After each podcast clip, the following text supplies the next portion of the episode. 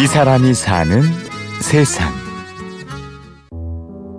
2000년 사업을 망해갖고 그때 진짜 처음에는 죽을라다 가게 정리하고 나니까 돈이 한 푼도 없더라고요. 우리 막내 아들이 1급 장애 갖고 있어요. 다운.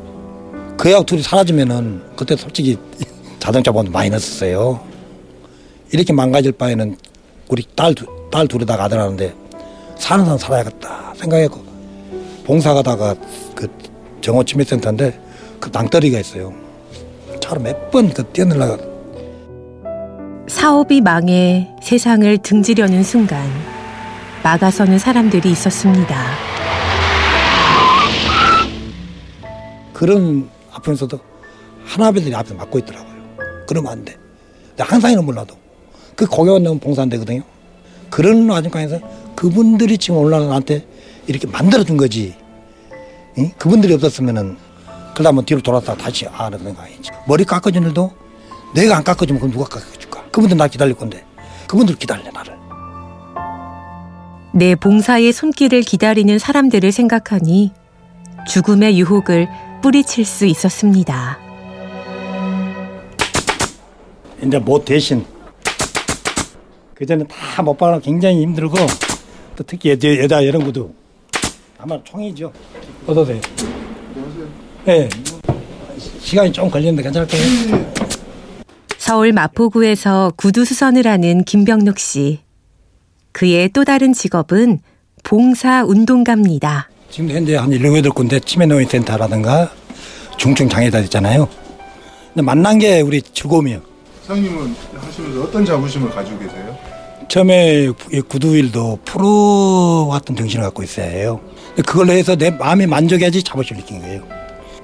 그나마 이걸 하고 있으니까 대접도 받고 내 아까 말했던 자부심을 갖고 열심히 하고 있습니다. 얼마나 기분 좋습니까? 우리 선생님도 내 부탁이 아니라 기회가 된다면 작은 일부터 한번 실천해 나가면은 큰 것부터 하려면 힘드니까 김병록 씨는 곧잘 구두 닦으러 온 손님들에게 봉사의 즐거움을 권하는데요. 따뜻한 대화가 이어지곤 합니다. 여기서 오늘은 제가 내가 오늘 서비스 해줘야겠다. 이건 작은 돈이지만은 제 작은 마음입니다. 자 받으십시오. 예, 감사합니다. 아, 이걸 제가 여기다가 아이고 아, 여기, 여기. 이렇게 돌아간다니까요. 아, 이렇게, 이렇게. 이- 야 만원 저렇게 아니 3천 원인데 그렇게 넣으시면 많이 왔 내가 부담 주잖아요. 그래 그래야지 이쪽처럼. 고아 아닌 고아로 살아온 김병록 씨는 어려서부터 험한 세상을 살았습니다. 아버님 일단 사별하시고 어머님이 저 아홉 살 때 개가하신 바람에 이부답 이제 너무 많이 따니까 거울이 아홉 살 때 열한 살 때 나온 거죠. 열일곱 살 때 서울에 올라왔죠. 그래서 그때부터 이제 유흥업소 생활하면서 서브업종에서 그때 또 술 먹는 게 나겠잖아. 그냥 술이 300, 8에 360 6일 있으면 6일까지 먹었을 정도로 술을 먹었고 또 특히 명절 때 같은 날은 어디 갈 데가 없으니까 미리 술에다 한 박스 막 사놓고 폐병으로 죽을 고비도 넘겼습니다. 24살 때인가 계속 기침이 기침 멈추지 않는 거예요. 이상하다. 생각하고 그래서 내 단골 선생님 중에 성모병원 그 박사님이 한번 자기 진찰을 받으러 날 폐를 찍지만은 세상에 몸이 이렇게 될 때까지 당신 왜 폐 한쪽이 다 없다는 것 정도로 너무 심하다 이거예요 사기가 그때는 죽- 죽는다고 생각이 없어요. 신세를 한탄하고 세상을 원망할 만도 했지만 김병록 씨는 은혜 갚을 일, 나보다 못한 사람 도울 일들을 생각했습니다. 그 와중에 이제 옆에 사람들이 도와준 사람도 있었어요. 아, 그분들이 나를 사랑하고 아끼구나 생각하다 보니까 그분들 위해서 내가 건강을 찾아가지고 좋은 일 해야겠다 사회다가 내 아픔을 통해서 남한테 좋은 일 한다는 걸또 첫째를 준 것 같아, 빨리. 고아처럼 살 때는 몰랐는데 그나마 아팠을 때 옆에 주변 사람들이 많이 사랑해줬기 때문에. 그럼 이분들 나를 아끼기 때문에 내가 언젠가 보답해야겠다 생각하니까 빨리 나서야겠다. 수마 하나야 되거든요. 네, 아직 끊어요. 잘 되고 있습니다. 천천히 손으로 하나 한 땀 한 땀.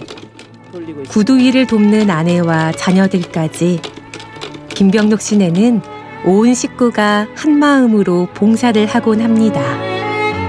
어, 좋은 일 있으면 할 수 있으면 해야죠.